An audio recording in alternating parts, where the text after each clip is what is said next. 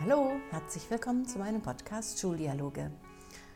Die Schreie nach Reform unserer Schulen und nach einer grundsätzlichen Erneuerung unseres Bildungssystems werden immer lauter.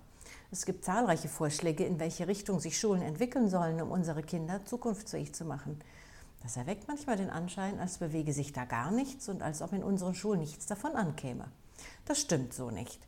Ich kenne zahlreiche Schulen, die sich auf den Weg gemacht haben, die innovative Konzepte ausprobieren und Neues wagen. Klopfe an bei den Menschen, die diese Schulen leiten. Ich will wissen, wie sie das geschafft haben, wie sie dahin gekommen sind, wie ihr Alltag aussieht und vieles, vieles mehr. Mein Name ist Daniela Schöne-Fechtner. Mein heutiger Gast ist Miriam Pech. Frau Pech leitet seit 2009 die Heinz-Brandt-Schule in Berlin, Bezirk Pankow-Weißensee, eine hoch nachgefragte integrierte Sekundarschule mit 443 Schülern, die 2011 den Deutschen Schulpreis gewonnen hat. Ich habe mit Frau Pech gesprochen über ihre verrückte Zeit als Musiklehrerin, das Projekt Rhythm is It, das damals bahnbrechend war für alle Reformvorhaben, über Widerstand gegen Ganztagsschulen, über ihr Herzensprojekt Herausforderung und warum Gemeinschaftsschulen der Schlüssel für gelingende Bildung sind. Ich wünsche euch viel Spaß mit dem Interview. Frau Pech, ich freue mich ganz riesig auf dieses Interview. Sie sind mein erster Interviewgast. Ja, in jedem Anfang steht ein Zauber inne. Als ich ein bisschen gestöbert habe über Sie und über die Schule, bin ich auf was ganz wahnsinnig Tolles, auf ein unfassbar tolles Projekt gestoßen. Rhythm is It. Oh ja. 2003, 2004 mit Sir Simon Rattle. Und äh, wirklich, also ich habe diesen Film geguckt, mir kommt jetzt noch die Gänsehaut. Das hat äh, mich sehr beeindruckt. Mögen Sie mal erzählen, Sie waren mit dabei. Ach ja, lang ist es her. Das war, das war auch für uns ein, ein bahnbrechendes Projekt. Also ich sage heute immer gerne, das ist so der Anfang oder die Initialzündung für uns war für alle weiteren Reformvorhaben, die wir so jetzt in den letzten Jahren umgesetzt haben. Ja, wie war das damals? Ich bin seit 2000 an meiner Schule, Heinz-Brandt-Schule. Als Musiklehrerin war ich damals eingestellt.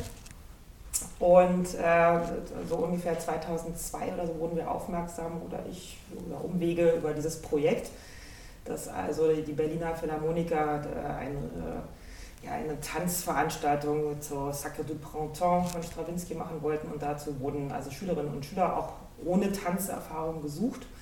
Vornehmlich auch gerne Schule in äh, Brennpunktlagen, das waren wir damals noch hier, Weißensee, äh, Hauptschule, waren wir also prädestiniert daran teilzunehmen. Und dann habe ich gesagt, ja mache ich als verrückte Musiklehrerin. Und ich hatte Gott sei Dank auch eine verrückte Chefin, also meine Vorgängerin, Frau Carla Werkentin, der habe ich gesagt, möchte gerne dieses Projekt machen. Und dann hat, sie hat, hat mir einen Vogel gezeigt, meinte Hauptschüler Strawinski nie im Leben nicht.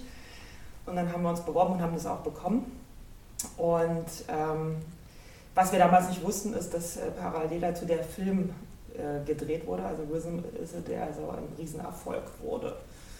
Und äh, ja, das Ganze war verrückt, also weil es gab natürlich ganz viele Höhen, aber ganz viele Tiefen auch, also wo wir schon fast vor der Aufgabe waren, also wo meine Schüler, die wollten von Anfang an die Socken nicht ausziehen und dann war das peinlich und das blöd und dann mussten sie immer proben, während ihre Mitschüler schon frei hatten. Äh, und als dann aber die Krise überwunden war und wir dann in der Arena in Treptow standen und die Aufführung hatten vor 3000 Zuschauern, glaube ich, allen kamen die Tränen wir Wahnsinn. waren Backstage und so, es war wirklich Wahnsinn. Mhm. Ja, und das war ganz, ganz toll. Und ich sage das deswegen mit, den, ähm, mit diesen Reformvorhaben oder Initialzündung, weil äh, mir damals sehr viele Steine in den Weg gelegt wurden, auch von meinen Kolleginnen und Kollegen, die gesagt haben, naja, die Schüler sollen lieber anständigen Unterricht haben, meine Deutsch, Englisch und nicht so viel versäumen und nicht so, äh, nicht so hier Musik, irgendwas da projektartig machen. Und aber genau das der Erfolg oder auch wie die Schülerinnen und Schüler über sich hinausgewachsen sind, das hat es also gezeigt, wie richtig und gut der Weg war. Ja, und dann haben wir gesagt, das lassen wir uns nie wieder mies machen, so eine Idee, sondern werden alle Projekte, wo künstlerisch kreative Sachen zum Ausdruck kommen, werden wir mal verfolgen. Das machen wir bis heute. Ja. Da, zu den Projekten, die Sie noch machen an dieser Schule und die Sie äh, eingeführt haben, kommen wir gleich nochmal. Mhm. Ich frage noch mal ein bisschen was zu Ihrer Person. Mhm. Wenn ich an meine Schulzeit zurückdenke, dann fällt mir als erstes ein. Also ich jetzt? Ja. Buch, was fällt mir da ein? Also ich hatte eine tolle Grundschulzeit mit einem super Klassenlehrer. Der ist leider letztes Jahr verstorben, aber wir haben uns immer noch äh, getroffen. toller Typ, äh, der, wir haben eigentlich nur gesungen äh, bei ihm, so ist meine Erinnerung, und waren auf Klassenfahrten und das war toll. Oberschule war dann schon so ein bisschen schwieriger, Gymnasium in Steglitz. Und aber ach, letztendlich war das sehr behütet, meine Schulzeit, ja. Aber die Grundschule war toll. Und als erstes fällt Ihnen da die Person ein. Genau. Die Bezugsperson. Genau. Mhm. Nochmal ein Satz anfangen. Wenn ich morgens das Schulgebäude betrete, dann. Oh, dann äh, nehme ich meine Sekretärinnenaufgaben als erstes wahr. Ich bin nämlich seit einem gefühlt ganzen Schuljahr jetzt schon ohne Sekretärin. Und das ist Wahnsinn. Also wenn ich morgens so um sieben, Viertel nach sieben komme, dann klingelt schon das Telefon heiß, dann muss ich Kaffee kochen und äh, welche Krankmeldung entgegennehmen. Das, aber trotzdem mache ich es gerne. Ist halt so. Noch ein letzter Satz anfangen. Mein Highlight dieser Woche? Huch, mein Highlight dieser Woche oder. Hm. Ach, ich hatte eine tolle Esel, also unsere erweiterte Schulleitersitzung und da haben wir für heute noch nachmittags eine kleine Fortbildung geplant. Also ein Kollege war auf Lernreise und der will unbedingt uns davon erzählen und da freue ich mich jetzt schon drauf, was er zu berichten hat. Also es steht noch bevor. Richtig, ja. Schön. Mm, Sie leiten auch die Schulband dieser Schule seit 2008. Sie sind Musiklehrerin, das hatten Sie vorhin angedeutet. Ähm, und Schulleiterin. Wie, woher nehmen Sie die Kraft? Ja, also ich meine, ich denke, Kraft braucht man wahrscheinlich für alle Berufe und Jobs. Ähm, ich habe eine Menge Inspiration, vielleicht hilft äh, da die Musik auch oder Musikerin sein, äh, macht einer unheimlich viel Spaß, äh, auch äh, so eine Dinge ähm, äh, sich entwickeln zu sehen und das ist ja in der Schule als Schulleiterin genauso. Macht also eine Menge Spaß, wenn man ein tolles Kollegium hat, mit viel Begeisterung dabei sind und also ja, Dinge entwickeln und auf den Weg bringen. Und das, das finde ich das Allerschönste daran, so dieser kreative Prozess. Und daraus ziehen Sie die Kraft genau, für sich morgens ja. die Sekretärenaufgaben zu. Die dann auch zu übernehmen, ja. Übernehmen. Mm, kommen wir mal ein bisschen zur Schule. Mhm. Ja. Ähm, ich habe auf der Webseite gelesen, Sie haben ein Sommerfest 2019 organisiert. Da ist ein Satz zu lesen. Wir sind stolz, welche Entwicklung die Schule in den letzten zwei Jahrzehnten nahm und möchten dies mit den aktuellen und ehemaligen Weggefährten feiern. Auf was genau ist die Schule stolz? Also es ist unheimlich viel passiert in dieser Zeit. Ich bin jetzt wirklich seit 20 Jahren an der Schule. Äh, by the way, wollte ich da nie sein am Anfang. Ich wollte auch nie Lehrerin sein, aber jetzt bin ich es wirklich sehr, sehr gerne seit 20 Jahren. Angefangen haben wir, wie gesagt, als Hauptschule. Ich, also auch da wollte ich nicht hin. Also never ever gehe ich an eine Hauptschule und auch noch gar nicht in, einen Bezirk wie Weißensee. Das war ja damals wirklich sehr, äh, ja, wie soll ich sagen, noch runtergekommen. Ja, wenn man das heute sieht, ist es nicht mehr vergleichbar. Aber damals war das schon eine sehr schwierige Gegend hier und auch mit einer schwierigen ja, Schülerklientel und wir hatten eine Menge Probleme, auch äh, gerade so aus dem rechtsgerichteten äh, Bereich, also viele Jugendliche, die da mit irgendwelchen Insignien kamen und wo wir dann eine Kleiderordnung verhängt haben und, und so weiter und so fort. Also es war so ein bisschen schwierig. Hauptschule war auch sehr, sehr schwierig, weil es war ja die Schulform, die eigentlich keiner wollte. Die Schülerinnen und Schüler wollte keiner, die waren oftmals abgeschult vom Gymnasium, sind die dann bei uns gelandet und alle waren irgendwie unzufrieden und unglücklich. Und wir haben versucht mit vielen, vielen Projekten und so Teambuilding-Geschichten, also die Kinder auch zu stärken und ihnen Mut zu machen, dass sie also auch gefragt sind in unserer Gesellschaft. Und äh, so haben wir schon als Hauptschule so vor uns äh, hingearbeitet und viele Sachen umgesetzt. Und dann kam ja Gott sei Dank die Schulstrukturreform 2010, wo also die Hauptschulen, Realschulen äh, dann eingemeindet wurden in, in, die integrierte Sekundarschule. Und das war, das war, fanden wir ganz großartig und haben uns auch wirklich auf den Weg gemacht und die Schule komplett umgekrempelt. Also ich bin jetzt eine gebundene Ganztagsschule, 8 bis 16 Uhr. Wir haben äh, unser ganzes Lernkonzept umgestellt. Also unser Credo ist immer individualisiertes Lernen im gemeinsamen Unterricht. Wir setzen auf Binnendifferenzierung, also alles gemeinsam. Also sehr heterogene Schülerschaft habe ich und das finden wir auch gut. Ich frage da nochmal nach, Sie haben äh, ganz viel umgestaltet und Sie sprechen von wir. Das klingt so leicht. Ja, leicht, leicht. Also äh, leicht ist es natürlich nicht. Also es kommt nicht von alleine, sondern äh, ich denke, man braucht dafür eine Vision. Die hatten wir. Also wir waren so ein kleines Team. Also mein damaliges Kollegium war natürlich auch sehr zwiegespalten. Ähm, ich das kleinen Schlenker mache, hatten, äh, waren ja viele Kollegen aus den ehemaligen Ostbezirken und die hatten bereits eine Reform hinter sich gebracht, eine Systemreform. Ja? Also die DDR wurde abgeschafft auch das Schulsystem wurde also dann eingemeindet in das bundesdeutsche Schulsystem. Und die hatten irgendwie keine Lust mehr, jetzt noch eine Schulreform zu machen. Also wir waren vielleicht auch nicht den Mut, das weiß ich nicht. Ähm, aber also wir waren so eine Gruppe, sage ich mal so ein Drittel des Kollegiums, die haben gesagt, ja, wir ergreifen das als Chance, wir wollen uns weiterentwickeln, wir wollen das annehmen. Und dann sind wir losgegangen, haben Konzepte geschrieben und haben andere Schulen angeschaut in Hamburg und in Potsdam.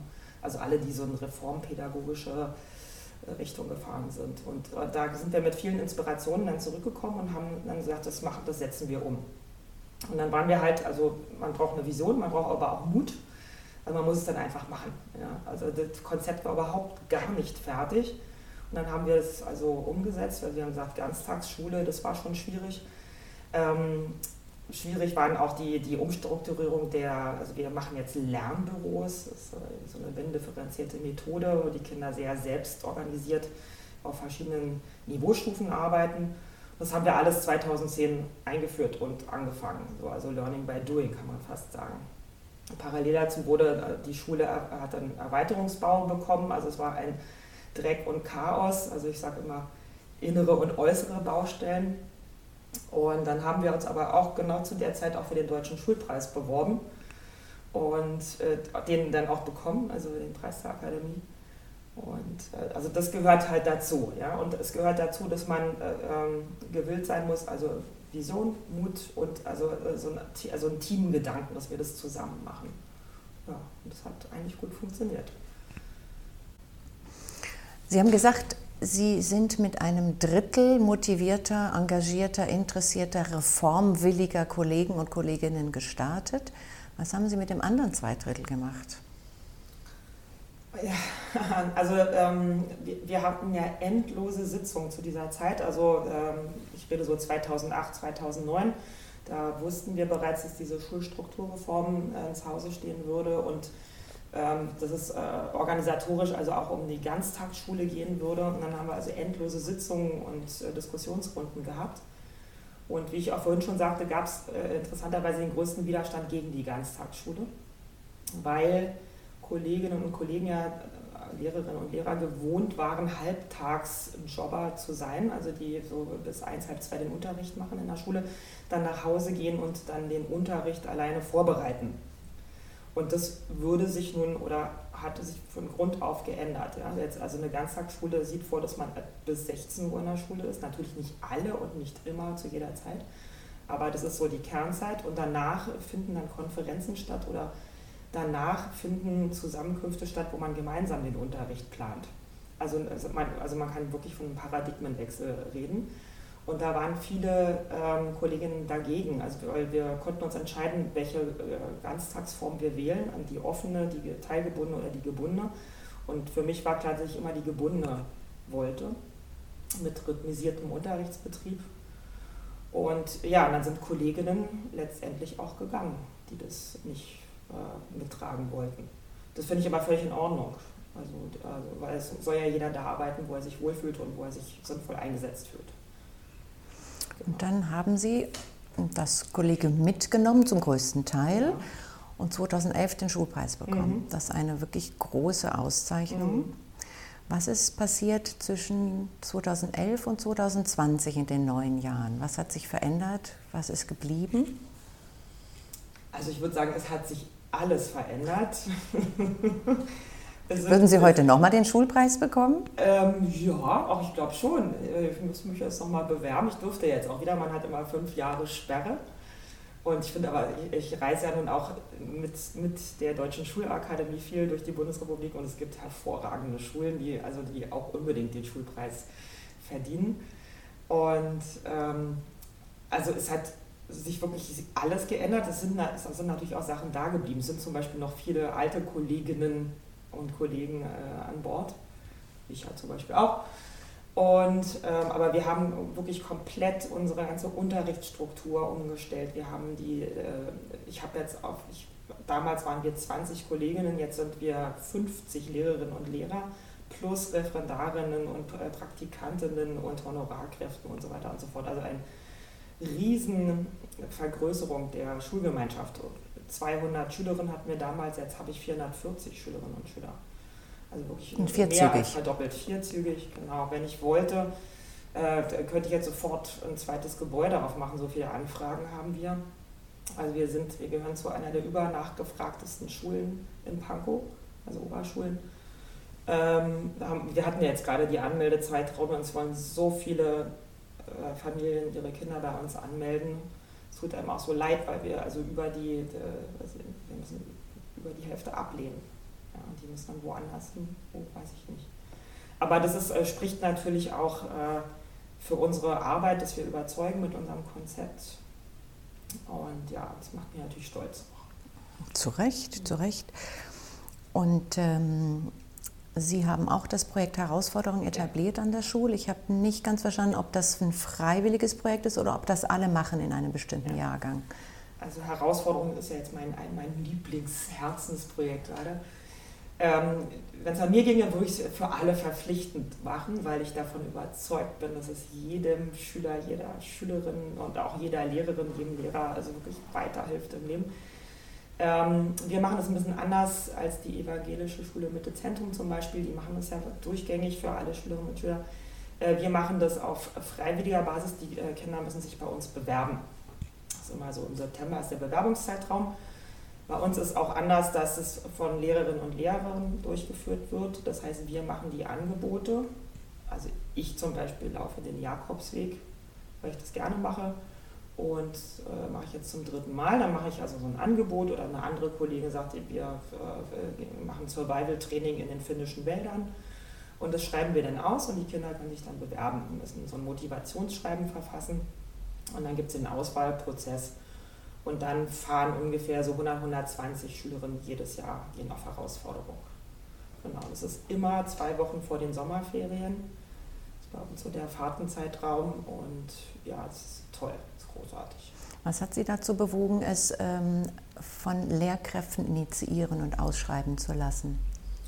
Also der erste Gedanke ist natürlich ganz klar, also wir haben angefangen, 2012 war das glaube ich, mit einem Pilot, äh, Pilotprojekt. Damals hatte ich noch Teach First Fellows an der Schule und die, äh, mit denen gemeinsam haben wir das dann so initiiert und ähm, das war dann auch begleitet vom Lehrer, ganz klar. Der hat gesagt, ja, mache ich. Natürlich ist die Frage der Aufsicht eine ganz entscheidende. Das macht die evangelische Schule auch ein bisschen anders. Die machen das mit Honorarkräften oder äh, ja, Studentinnen und Studenten. Das ist mir ein bisschen zu heikel, also weil ich das nicht gewährleisten kann. Das heißt, also bei uns ist es Standard, dass immer eine Lehrperson mitfährt. Wir finden es auf der anderen Seite auch wichtig, dass Lehrerinnen und Lehrer mitgehen, weil das nämlich die, ganz klar auch die, das Gemeinschaftsgefühl verändert, äh, wenn man auf so einer Fahrt ist. Ja. Und es geht ja auch nicht nur um die bloße Fahrt, diese zwei, zweieinhalb Wochen, sondern es geht um die ganze Zeit davor. Also wir, ein halbes Jahr davor müssen die Kinder das zusammen mit den Lehrerinnen und Lehrern vorbereiten. Also Geldakquise, die Unterkünfte suchen, die, äh, die Strecken äh, sich aussuchen, wie man da hinkommt und wieder zurück und so weiter. Und das ist so ein, ein ganz langer Prozess, wo man also wirklich auch zusammenwächst, aber in einer anderen Weise als im Unterricht zum Beispiel. Die Schüler werden auch nicht bewertet nein, für die Teilnahme. Nein, das ist ja so, so ein bisschen die Krux, weil wir möchten ja gerne das Fach Herausforderung etablieren, aber wie, wir hadern dann halt mit dieser äh, Zensurengebung. Finden wir schrecklich. Also dann, warum soll ich dafür Zensuren geben? Ja. Und da, da, da sind wir so ein bisschen am gucken, wie man das irgendwie lösen könnte, aber weiß ich noch nicht. Es ist Interpretationsspielraum ja, ja. gegeben. Aber wenn es Fach heißt. Was ist für Sie die Herausforderung bei dem Jakobsweg mit den Schülern? Oh, also erstmal ähm, letztes Jahr sind wir gelaufen mit 18 Schülerinnen und Schülern und fünf Begleiterinnen. Das sind also 23 Personen, die erstmal einen Unterschlupf finden müssen. Wir waren dann schon so ein bisschen gefürchtet auf dem Weg, weil wir den anderen Pilgerinnen und Pilgern immer die, die Betten geklaut haben. Also so nicht richtig, aber weil wir sehr schnell gelaufen sind. Ähm, also das ist schon eine, äh, eine, Herausforderung, also dann wirklich die ganze Truppe da unterzubringen. Hat aber bis jetzt immer geklappt. Und äh, was ist noch eine Herausforderung? Naja, wir, wir äh, die Kinder sind ja siebte bis zehnte Klasse, das heißt also auch sehr heterogen von, von der Alters, Altersspektrum, ja, 12 bis 16 Jahre. Die müssen erstmal zusammen klarkommen, aber das hat auch super geklappt in den letzten Jahren. Ähm, hatten wir mit Heimweh zu kämpfen? Nee, aber natürlich mit Blasen und äh, solchen Geschichten. Und irgendwann hat man natürlich auch keine Lust mehr zu laufen. Was das machen Sie dann? Ja, hilft ja alles nichts. Also ich meine, man kann natürlich sich auf die Straße setzen und sagen, ich bleibe jetzt hier sitzen, aber das ist ja... Gab es das schon mal bei Schülern? Klar, es gab auch einer, wollte dringend von seinem Vater mit dem Hubschrauber abgeholt werden. Und das haben Sie ermöglicht? Ja, das, genau. Ich er soll dann bitte Papa anrufen, der, der kann ja dann anfliegen. Äh, er hat sich das dann irgendwann anders überlegt, beziehungsweise das war sehr interessant, da gab es halt diese Gruppendynamik. Ne? Dann kommen die anderen und sagen, komm, wir tragen dir jetzt deinen Rucksack, du kannst hinterherlaufen oder du hupst mal in den Bus und fährst mal eine Etappe. Also das ist ja das Interessante, ja. Mhm. Großartig. Mhm. mhm. Es gibt ein ganz großartiges Buch von Enja Riegel, 2004 erschienen mit dem Titel Schule kann gelingen. Und dort beschreibt Reinhard Kahl, der Filmemacher, den Führungsstil von Enya Riegel Management by Wandering Around. Mhm.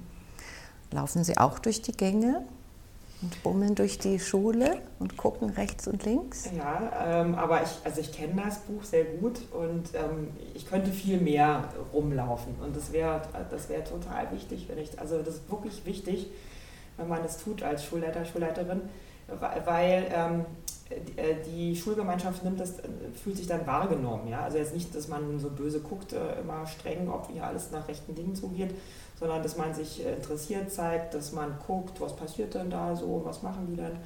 Das ist also, finde ich, sehr wichtig. Mir gelingt es nicht ganz so oft, weil ich, da ich ja nun auch Sekretärin bin, ganz oft in meinem Büro sitzen muss. Ähm, dafür fahren wir so ein bisschen eine andere Politik. Bei uns ist die Schulleitungstür immer offen. Ja, außer ich habe jetzt mal eine wichtige Besprechung oder so. Aber sonst ist die äh, Tür immer offen und das wissen auch die Kinder, das wissen die Kolleginnen. Also es kann jeder zu jeder Zeit reinkommen. Das machen auch alle immer lustig. Ne? Manchmal, äh, also wenn Fremde da sind, die sagen auch, was ist denn hier los? Aber das ist so unsere Politik und es hat sich auch bewährt für uns. Genau, damit also kompensiert. Also ich, ich lasse dann wandern zu mir. genau. Als ich äh, die Anfrage mit dem Podcast an Sie gestellt habe, haben Sie unglaublich schnell geantwortet. Sind Sie 24-7 erreichbar? Ähm, nein, aber ich antworte schnell, wenn mich Sachen interessieren. Genau. Und die Kollegen und Kolleginnen, wie können Sie sie erreichen, außer dass die Tür auf ist? Also genauso, wir haben, äh, Gott sei Dank, wir haben so eine Cloud oder so eine Internetplattform, mit der wir kommunizieren. Das geht auch total schnell wir haben auch die kurzen Wege, also man kann sofort, wenn einem irgendwas auf der Seele brennt, kann man sofort kommen. Ähm, man könnte mich auch anrufen, äh, E-Mail schreiben, also da ist alles offen. Gibt es da Regeln in der Schule, die Sie vereinbaren, mit wann Eltern Sie erreichen dürfen und können oder wann Sie Eltern erreichen wollen? Ähm, na, sagen wir mal so, also bei Eltern, also, also ich möchte nicht am, ähm, am, Feierabend angerufen werden. Also, te also telefonieren tue ich relativ selten mit Eltern, auch mit Kollegen nicht. Also wenn, dann mailen wir. Das finde ich eigentlich eine ganz gute Variante. Und wenn mich jemand erreichen will, kann er mir eine Mail schreiben und wenn er die um 1 Uhr nachts schreibt, dann kann ich sie ja morgens um 6 lesen, wenn ich aufstehe. So, ja, also finde ich ganz tolles Medium eigentlich. Kann man mal drüber nachdenken, ob man nun antworten will oder nicht oder wie. Genau, das ja. ist Ihnen überlassen. Äh, In wir haben uns ja viel auch von den finnischen oder skandinavischen Schulen abgeguckt. Ähm, und äh, die finnischen Schulleiter duzen das Kollegium. Mhm. Wie handhaben Sie das? Mache ich auch. Wir duzen uns. Genau. Ich mache das nur mit meinen Referendaren nicht. Also wenn sie dann die Prüfung bestanden haben, dann ja, aber so, so ein bisschen so um so die, weiß ich nicht, äh, um dieses Prüfungsgeschehen jetzt nicht zu beeinflussen. Aber ansonsten, wir duzen uns alle. Macht das einen Unterschied für Sie, ob das Kollegium die Schulleitung grüßt, äh, duzt oder Nein, nicht? überhaupt nicht. Gar nicht. Ähm, die Kinder haben mich auch mal gefragt, ob sie uns nicht alle duzen können. Und dann habe ich, hab ich gesagt, ja, wenn, das, wenn wir das alle machen, also ich hätte da jetzt auch kein äh, Problem mit. Also ich glaube auch nicht, dass das ein Autoritätsverlust wäre oder so. Also ich könnte mir das vorstellen, aber also ich bin, äh, möchte immer, dass dann alle das tragen und alle das machen. Also ich finde es äh, nicht gut, wenn jetzt Einzelne sich duzen und die anderen siezen sich. also Schüler hatten die Idee, ja, ja. Sie, zu, sie, so. sie, zu duzen und geht das dann weiter? Gibt es Demokratisierungsprozesse bei Ihnen? Ja, ja, wir haben ja eine ganz äh, tolle Gremienarbeit, Schülervertreterinnenarbeit, wir haben auch ganz engagierte äh, Schülerinnen in allen Jahrgangsstufen und die diskutieren schon. Aber das Interessante ist, dass zum Beispiel, wenn wir auf dem Jakobsweg äh, sind, äh, dann sage ich auch zu meinen Schülerinnen und Schülern, hier passt auf, als Pilger duzt man sich immer, überall, wo man sich trifft, egal wie alt man ist, alle duzen sich. Dann habe ich gedacht, ihr könnt ja zu mir Miriam sagen, das können sie aber nicht. dann habe ich gedacht, na gut, ihr könnt ja auch sagen, du Frau Pech oder, ähm, oder wenn ihr nun sie sagt, dann sagt er halt sie. Also das ist auch egal. Ne? Aber ihr dürftet nicht duzen. Und das, das, den, äh, die Hürde schaffen sie aber nicht. Dann ist es halt so. Aber die Idee, also ich finde die, ja, ich fand die, also wenn die, die Schülerinnen das wollten, könnten wir es machen. Aber es muss schon aus der Schülerschaft kommen. Richtig, so und dann müssen, dann müssen natürlich die Kolleginnen und Kollegen das auch wollen. Also wenn jetzt welche sagen, nee, das wollen wir nicht, also ich finde schon, dass das eine gemein, gemeinsame Entscheidung ist. Sie sind auch Vorsitzende der Vereinigung Berliner Schulleiterinnen in der GEW. Nein, nicht GEW, nein, nein, von der, für die ISS. Danke. GEW gibt es auch, ja, das ist aber Frau Dr. Neukirch. Danke. Hm, welche großen Reformideen werden dort diskutiert? Ach Gott, äh, naja, also wenn es nach mir ginge oder wir diskutieren darüber auch, ähm, wäre es natürlich, also ich würde ja die Schulstrukturreform noch weiterführen und ich würde alle Schulen, äh, weiterführenden Schulen oder alle Schulen eigentlich zu Gemeinschaftsschulen machen. Das wäre jetzt meine große Idee. Habe ich auch schon der Frau Staatssekretärin, der Senatorin unterbreitet, aber die meinten, das wäre politisch nicht umsetzbar. Na gut, ähm, im Moment ist unser Gremium leider so ein bisschen eher, wir reagieren viel mehr, als dass wir irgendwie agieren können, äh, weil äh, doch so viele ja, Baustellen irgendwie auf uns zukommen, mit denen wir es zu tun haben. Also Lehrkräftemangel, äh, die ganzen Schulbauten kommen nicht voran. Also wir wissen nicht, wohin mit den Schülerströmen und so weiter und so fort. Dann ständig irgendwelche Verwaltungsvorschriften. Da muss man jetzt alle äh, überprüfen, ob alle Kinder gegen Masern geimpft sind. Das hört sich jetzt so ein bisschen lapidar an, aber wenn sich das äh, summiert, also dann weiß man manchmal gar nicht mehr, wohin vor lauter Bürokratie. Und das ist leider so ein bisschen schade. Also das, so, das so also ich denke, wir könnten die, die Qualität der Berliner Schule noch weiter voranbringen, aber im Moment verharren alle da in diesem, in diesem Zustand irgendwie. Ihr Herzenswunsch wäre Gesamtschule. Gemeinschaftsschule. Gemeinschaftsschule, Entschuldigung, äh, in Hessen heißt das. Ja, alles, ja, ja. ja. Das wäre Ihr Herzenswunsch. Das finde ich prima, ja. Erste bis zehnte Was würde das verändern? Ähm, ich glaube, dass das ganz viel verändert. Also erstmal würde es diesen, diesen unsäglichen Druck nehmen. Ich sehe das ja jetzt, also äh, wo die, die Übergangszeit ist von der Grundschule in die äh, weiterführenden Schulen. Also wir haben ja hier in Berlin die sechsjährige Grundschule und die Kinder sind ja dann eigentlich schon in der fangen an, so in der Pubertät zu sein oder zu kommen, wo es ganz wichtig ist, wie sie in ihrer Peer Group äh, aufgenommen, sind und, äh, aufgenommen sind und da etabliert sind. Und da kommt also jetzt so eine einschneidende Schulwechsel. Ähm, zusätzlich dazu noch, oh Gott, gehe ich, äh, kann, schaffe ich es aufs tolle Gymnasium oder muss ich doch auf die integrierte Sekundarschule? Also nach wie vor haben wir ja diese Teilung, äh, wo Kinder irgendwie einkategorisiert werden, obwohl sie eigentlich noch gar nicht so weit sind. Ja? Da sind andere Sachen viel wichtiger als die Zensuren, äh, die, die auf sie einprasseln, jetzt schon in der fünften Klasse, ja? also wo die wirklich zerrüttete Familien sitzen vorhin, ob denn der Durchschnitt von 2,0 reicht, um bei mir aufgenommen zu werden. Also finde ich ganz schön fatal, diese Entwicklung. Ich denke, mit so einer Gemeinschaftsschule wäre das so ein bisschen entspannter also ich könnte mir vorstellen, je nach Gebäudegröße, erste bis zehnte Klasse oder erste bis dreizehnte Klasse. Ja, dann können, können alle gemütlich lernen. Natürlich gibt es immer noch Schwierigkeiten, ist ja klar, aber sie könnten dann alle lernen und könnten sich dann entscheiden, ob sie in eine Ausbildung gehen oder das Abitur machen, wie auch immer. Das fände ich gut. Mhm. Wenn ein, äh, ein Jugendlicher, ein junger Mensch vor Ihnen steht und sagt, ich bin neu nach Berlin gekommen, ich weiß gar nicht, auf welche Schule ich gehen soll, Frau Pech, bin ich bei Ihnen richtig? Hm. Lerne ich bei Ihnen, äh, was ich für ein erfolgreiches Berufsleben brauche? Hm. Also äh, sagen wir mal so, die Option gibt es. Also was jeder lernt, äh, ist ja ihm ihr auch selbst so ein bisschen überlassen, ja, wo das Interesse, wo die Motivation liegt, aber wir, bilden, äh, wir bieten zumindest die, die Wahl. Also wir machen ganz, ganz viel, wir nennen es sehr gerne Lernen am anderen Ort. Wir fangen ja schon mit in der siebten Klasse an, mit Lernen durch Engagement, wo die Kinder in soziale Einrichtungen gehen, dort mithelfen, sich engagieren für andere Menschen. Wir machen ganz viele berufsfelderschließende Praktika. Äh, wir gucken uns Universitäten und Hochschulen an äh, so und, oder Herausforderung auch, also alles, äh, wo, wo man gucken kann, ein bisschen über den Tellerrand gucken kann. Wir laden Menschen ein, die aus ihrem Berufsleben erzählen. Also ich denke, wir, wir bieten die Option, aber also wie jeder oder jede sich entscheidet, liegt in ihr begründet. Genau.